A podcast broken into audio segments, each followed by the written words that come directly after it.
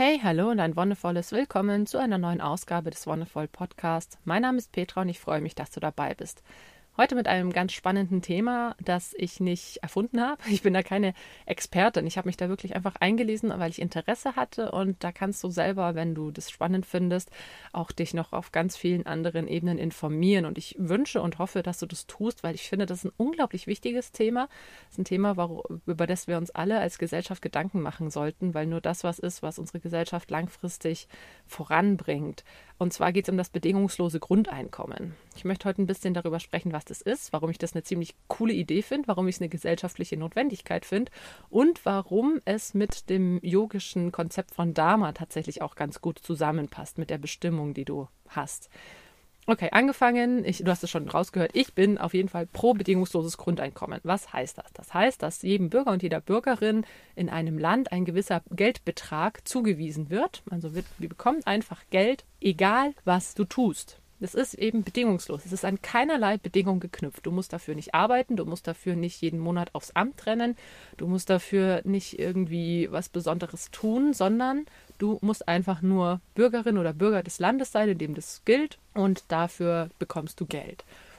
Okay, das klingt für viele erstmal ziemlich komisch, ziemlich, äh, was, wie soll das denn funktionieren? Was ist die Idee dahinter? Die Idee dahinter ist so ein bisschen, dass einerseits für Leute, die zum Beispiel jetzt sowas wie Hartz-IV-Empfängerin oder Empfänger sind, für Leute, die wie wir immer so ein bisschen an dieser Einkommensgrenze gelebt haben, die sich dann ein, ja, ich sage immer, wir haben uns ein Grundeinkommen zusammengebastelt aus Kindergeld, Kinderzuschlag, Wohngeld ähm, und andere ja, Sozialleistungen, dass das alles ersetzt wird durch eine einheitliche Zahlung. Sprich, es ist einerseits eine Entlastung für den Sozialstaat, es ist einerseits auch eine Entlastung für die Leute und andererseits ist es eine Vereinfachung. Es ist nicht nur eine Entlastung, sondern auch eine Vereinfachung. Du musst dir denken, ein bedingungsloses Grundeinkommen hat die Idee, dass alle Menschen die gleichen Startvoraussetzungen haben, um ihr Leben zu gestalten es gibt viele Menschen, die zum Beispiel Anspruch auf gewisse Leistungen hätten, aber das gar nicht wissen und sich dann irgendwie immer rummurksen. Und ich meine auch, dass wir Wohngeld bekommen haben und dass wir diesen Kinderzuschlag bekommen haben. Da haben wir uns selber informiert. Da haben wir selber einfach verschiedene Stellen kontaktiert oder uns Informationen zusammengesucht, weil wir wussten, okay, wir haben irgendwie wenig Einkommen, wir sind aber auf jeden Fall über dieser Hartz-IV-Grenze und wie schafft man das in dieser Situation gut leben zu können?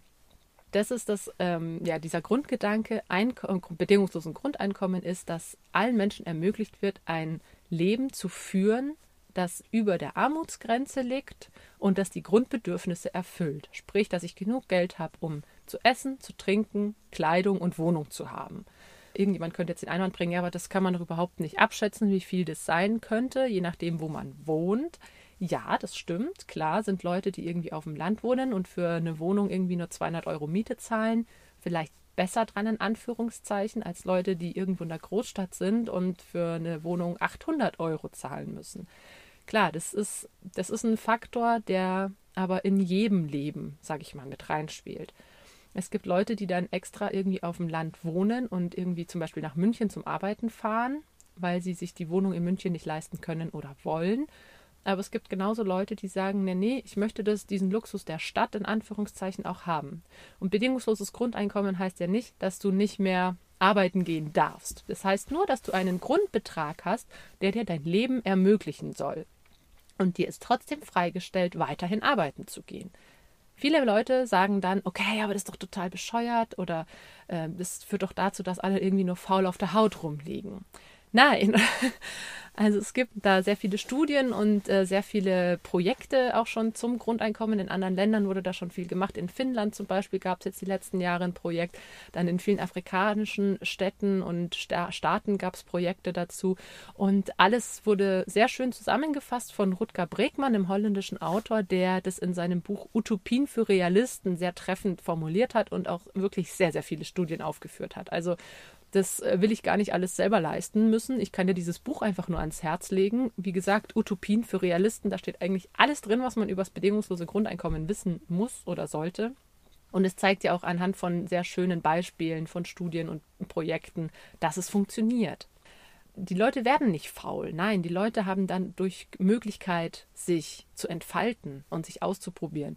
Weil das Krasse ist, dass Menschen, die wenig Geld haben oder die vielleicht sogar auf der Straße leben und gar kein Geld haben, dass die natürlich in einer ganz anderen Situation sind. Sie sind an der Armutsgrenze oder in Armut und müssen jeden Tag darum kämpfen, dass sie überleben, dass sie irgendwie den Tag rumkriegen und es in den nächsten Tag schaffen. Und tatsächlich ist das, wenn du ein Grundeinkommen von, sagen wir mal, 1000 Euro, das ist sowas, das ist zum Beispiel auch in Deutschland realistisch, ein Verein, der heißt Mein Grundeinkommen e.V., die haben auch eine Online-Verlosung jeden Monat von Grundeinkommen. Die verlosen eben jeden Monat 1000 Euro Grundeinkommen für ein Jahr. Die begleiten das auch mit Interviews der, der Verlosungsteilnehmerinnen und Teilnehmer, der Gewinnerinnen, was sie damit gemacht haben. Und es zeigt ganz deutlich, dass den Leuten dadurch eine sehr große Sicherheit gegeben wird, eine sehr große Erleichterung stattfindet. Wenn du irgendwie jahrelang wirklich nur von ein paar Euro gelebt hast und dann 1000 Euro hast, dann schaust du tatsächlich erstmal, dass du dein Leben auf die Reihe kriegst dass du dich irgendwie neu orientierst. Das wird nicht irgendwie in Glücksspiel und Alkohol und Zigaretten investiert. Nein, die Leute sind so vernünftig.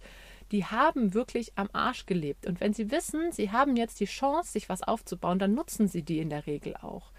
Klar gibt es immer auch Ausnahmen. Ich meine, es gibt immer Idioten und immer auch Menschen, die, die das irgendwie nicht auf die Reihe kriegen, aber das sind sehr, sehr wenige. Da springt eben auch die Idee von Dharma, von der Bestimmung aus dem Yogischen mit über. Im Yogischen habe ich schon mal erzählt, gibt es die Idee, dass jeder Mensch, jede Seele eine Bestimmung hat. Irgendwas, warum sie auf dieser Welt ist. Irgendetwas, was, was sie tun will, kann, möchte. Irgendetwas, das sie voll und ganz auch erfüllt. Und wie viele Menschen stehen nach der Schule da, zum Beispiel ich, und denken sich, ja, was mache ich denn jetzt eigentlich? Weil die Schule nicht unbedingt darauf vorbereitet, was du eigentlich kannst und was du bist. Die Schule ist eher darauf konzipiert, also zumindest die Regelschule ist darauf konzipiert, dass alle das Gleiche lernen und alle mit einem gleichen Wissensstand rauskommen und dass eigentlich Talent, was du hast, also oder Fähigkeiten, die, die dir besonders sind, wo du gut bist, dass das eigentlich gar nicht so wirklich gefördert wird.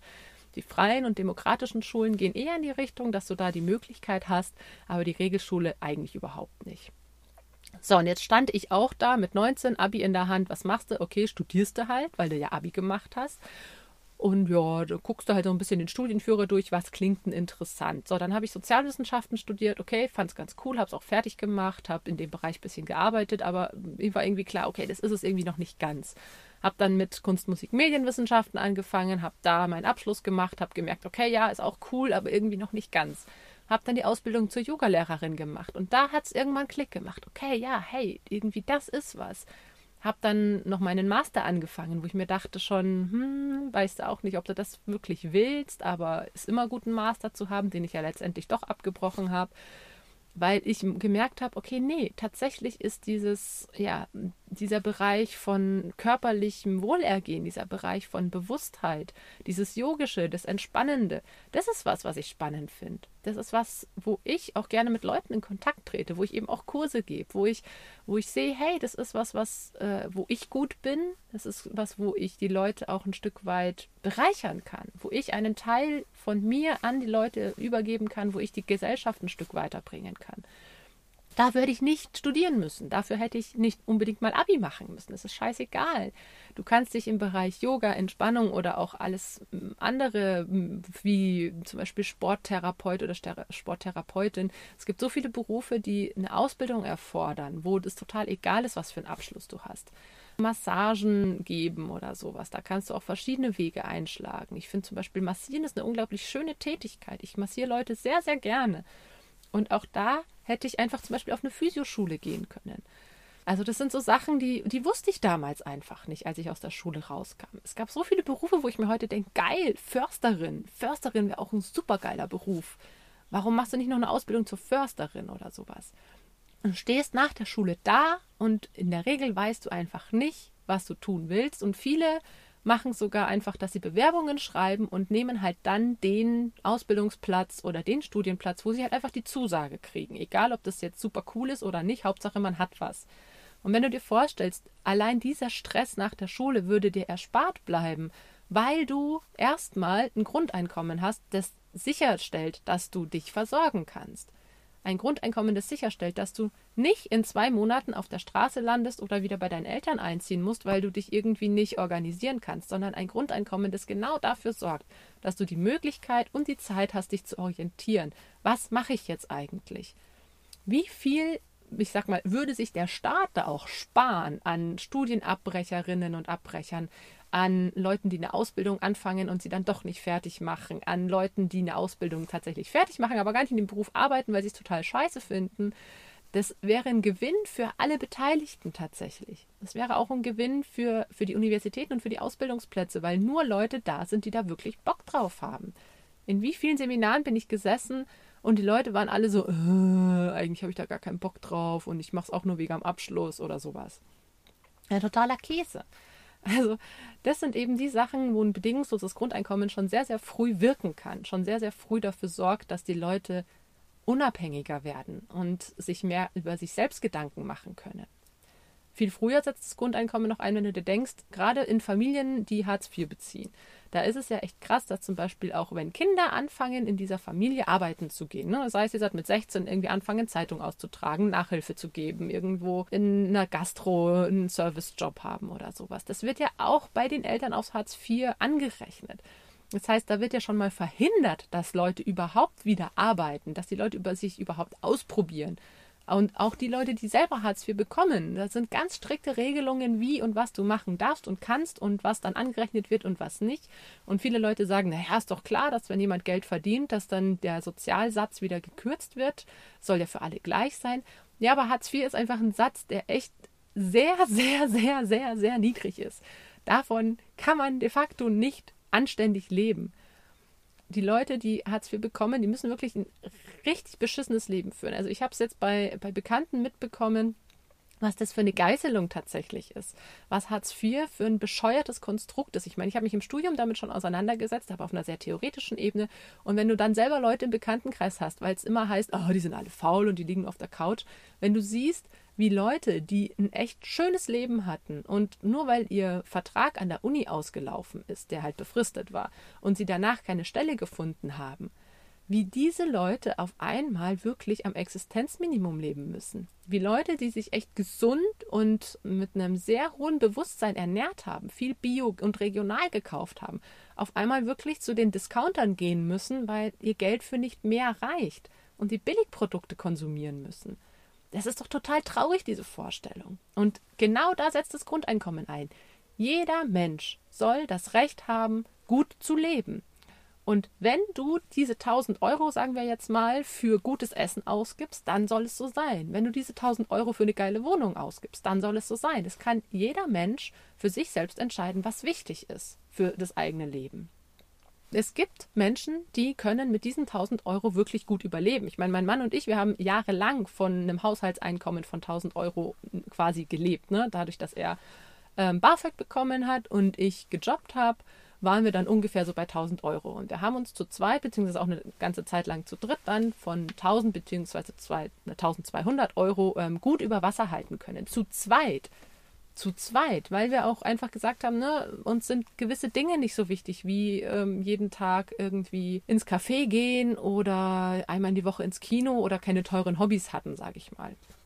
Okay, Dharma, die Bestimmung, die kann man viel leichter finden, wenn man keinen Stress hat. Die kann man viel leichter finden, wenn man weiß, es ist für das Nötigste gesorgt. Und das finde ich das Spannende am Grundeinkommen. Wie würde es die Gesellschaft verändern, wenn dieser Stress raus ist? Dieser Stress, oh Gott, oh Gott, ich muss arbeiten, um zu überleben. Was würde das mit der Gesellschaft machen? Vielleicht würde es die Gesellschaft gar nicht aushalten. Vielleicht würde die Gesellschaft sofort zusammenbrechen. Nein, glaube ich nicht. Ich glaube, das würde die ganze, den ganzen Umgang, die ganze Atmosphäre viel angenehmer machen, weil es einfach alles viel entspannter ist. Und ich meine, gerade das Problem mit dem Rechtsruck zum Beispiel ist ja auch dem geschuldet, dass Menschen viele Unsicherheiten erleben oder zum Beispiel sich denken, ja, die anderen bekommen alle viel mehr.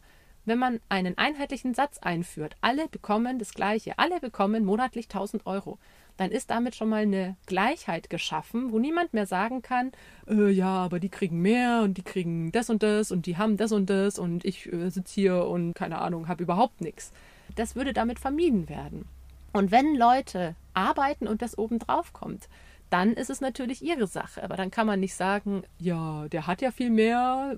Ja, der hat mehr, weil er selber nochmal arbeiten geht. Ne? Das ist dann, dann ist es wirklich in der eigenen Hand, ob man sagt, es reichen die 1000 Euro und man macht irgendwas, um sich selbst zu verwirklichen oder irgendwas Künstlerisches vielleicht auch. Also gerade so Künstlerinnen und Künstler würden davon auch mega profitieren, weil es nicht mehr darauf ankommt, wie viel von ihrer Kunst sie tatsächlich verkaufen können oder es sind viele Musikerinnen und Musiker, die Musik nur nebenbei machen, weil sie eben noch einen Job brauchen, um zu leben, in Anführungszeichen. Aber eigentlich würden sie viel lieber Musik machen. Und wie schön das wäre, wenn diese Leute das einfach machen könnten. Es gibt dann immer das Argument, ja, und dann gibt es irgendwie Jobs, die, die dann gar nicht mehr gemacht werden, wie Müllabfuhr oder sowas. Ne? Und ich glaube, dass dieses Argument das, ich weiß nicht, wer noch daran glaubt, aber meine knallharte Antwort ist immer, wenn du daran glaubst, dass es wirklich daran scheitert, dann bist du einfach wirklich noch vom Gedankengut her im Mittelalter, weil es gibt inzwischen sehr, sehr viele automatisierte Prozesse. All die Jobs, die vielleicht wirklich niemand mehr machen möchte, wie Müllabfuhr, können in ein paar Jahren oder ein paar Jahrzehnten automatisiert werden. Ich meine, es gibt jetzt schon Tests mit selbstfahrenden Autos. Es ist immer das Ding, okay, vielleicht selbstfahrende Autos noch nicht mit Passagieren und paar, ähm, weil wenn dann doch was passiert, ist blöd. Aber gerade die Müllabfuhr, das ist was, was super gut automatisch und mechanisch geht. Oder dass es Kinder gibt wie unsere, die mit Leidenschaft Müll sammeln, weil sie einfach die Natur retten wollen. Dass es Menschen gibt, die da wirklich Bock drauf haben, weil sie das als Herzensangelegenheit, wirklich als Dharma sehen sich um die Natur und um die Umwelt zu kümmern. Daran denken halt auch nicht alle. Es gibt Menschen, die finden es wirklich schön, beim Spaziergang mit einer Tüte rumzugehen und den Müll aufzuheben. Und ich finde inzwischen, dadurch, dass meine Kinder das machen, ist es wirklich was, was ich mir denken könnte, auch zu tun. Klar, immer wenn ich jetzt spazieren gehe, sammle ich den Müll auf, den ich sehe, weil ich mir denke, ja, du weißt nicht, ist es vielleicht einfach nur runtergefallen? Ich meine, mir ist auch schon mal was runtergefallen. Hat der Wind irgendwie einen Sack verweht oder was auch immer? Und klar gibt es auch immer die, die ihren Zeug einfach liegen lassen. Aber gerade hier zeigt sich doch, finde ich, total eindeutig, dass es Jobs gibt, die einfach irgendwann nicht mehr von Menschen gemacht werden müssen, beziehungsweise dass es reicht, wenn das einige wenige machen. Wenn die Müllabfuhr automatisiert ist, wenn zum Beispiel auch sowas wie an der Kasse ich finde das jetzt gerade dadurch, dass ich in Schweden bin, so spannend, so, äh, wer will denn dann schon an der Kasse sitzen? Ist ja voll langweilig. Ja, dann machst du selbst Scan-Kassen. Es gibt es bei Ikea, es gibt es in Schweden fast in jedem Supermarkt, dass es einfach selbst Scan-Kassen gibt. Dann ist dieser vermeintlich langweilige Job vom Kassieren auch schon was, was äh, wegrationalisiert wurde, in Anführungszeichen. Und ich bin mir sicher, dass es trotzdem Leute gibt, die Bock drauf haben die das schön finden, weil es einfach unterschiedliche Menschen sind. Es gibt Menschen, die im Einzelhandel ihre Erfüllung sehen und das ist schön, dann sollen sie das doch bitte machen. Ein anderes Argument, das manchmal kommt, ist, boah, das ist doch viel zu teuer, wenn man jetzt wirklich jedem Bürgerin und jeder Bürger 1000 Euro einfach so geben würde, das würde doch die Sozialkassen sprengen. Nein, würde es tatsächlich nicht, weil ja du dadurch andere Sozialleistungen ersetzt. Sowas wie Kinderzuschlag, Wohngeld, Hartz IV oder Arbeitslosengeld würden ja direkt wegfallen weil damit mit diesem Grundeinkommen gewährleistet ist, dass jede Person ein Minimum zum Leben hat. Und damit würden solche Leistungen einfach wegfallen. Gleichzeitig würden die entsprechenden Verwaltungsstellen wegfallen. Das heißt, es wäre natürlich auch hier ein bisschen Einbuße im Bereich von Verwaltungskräften.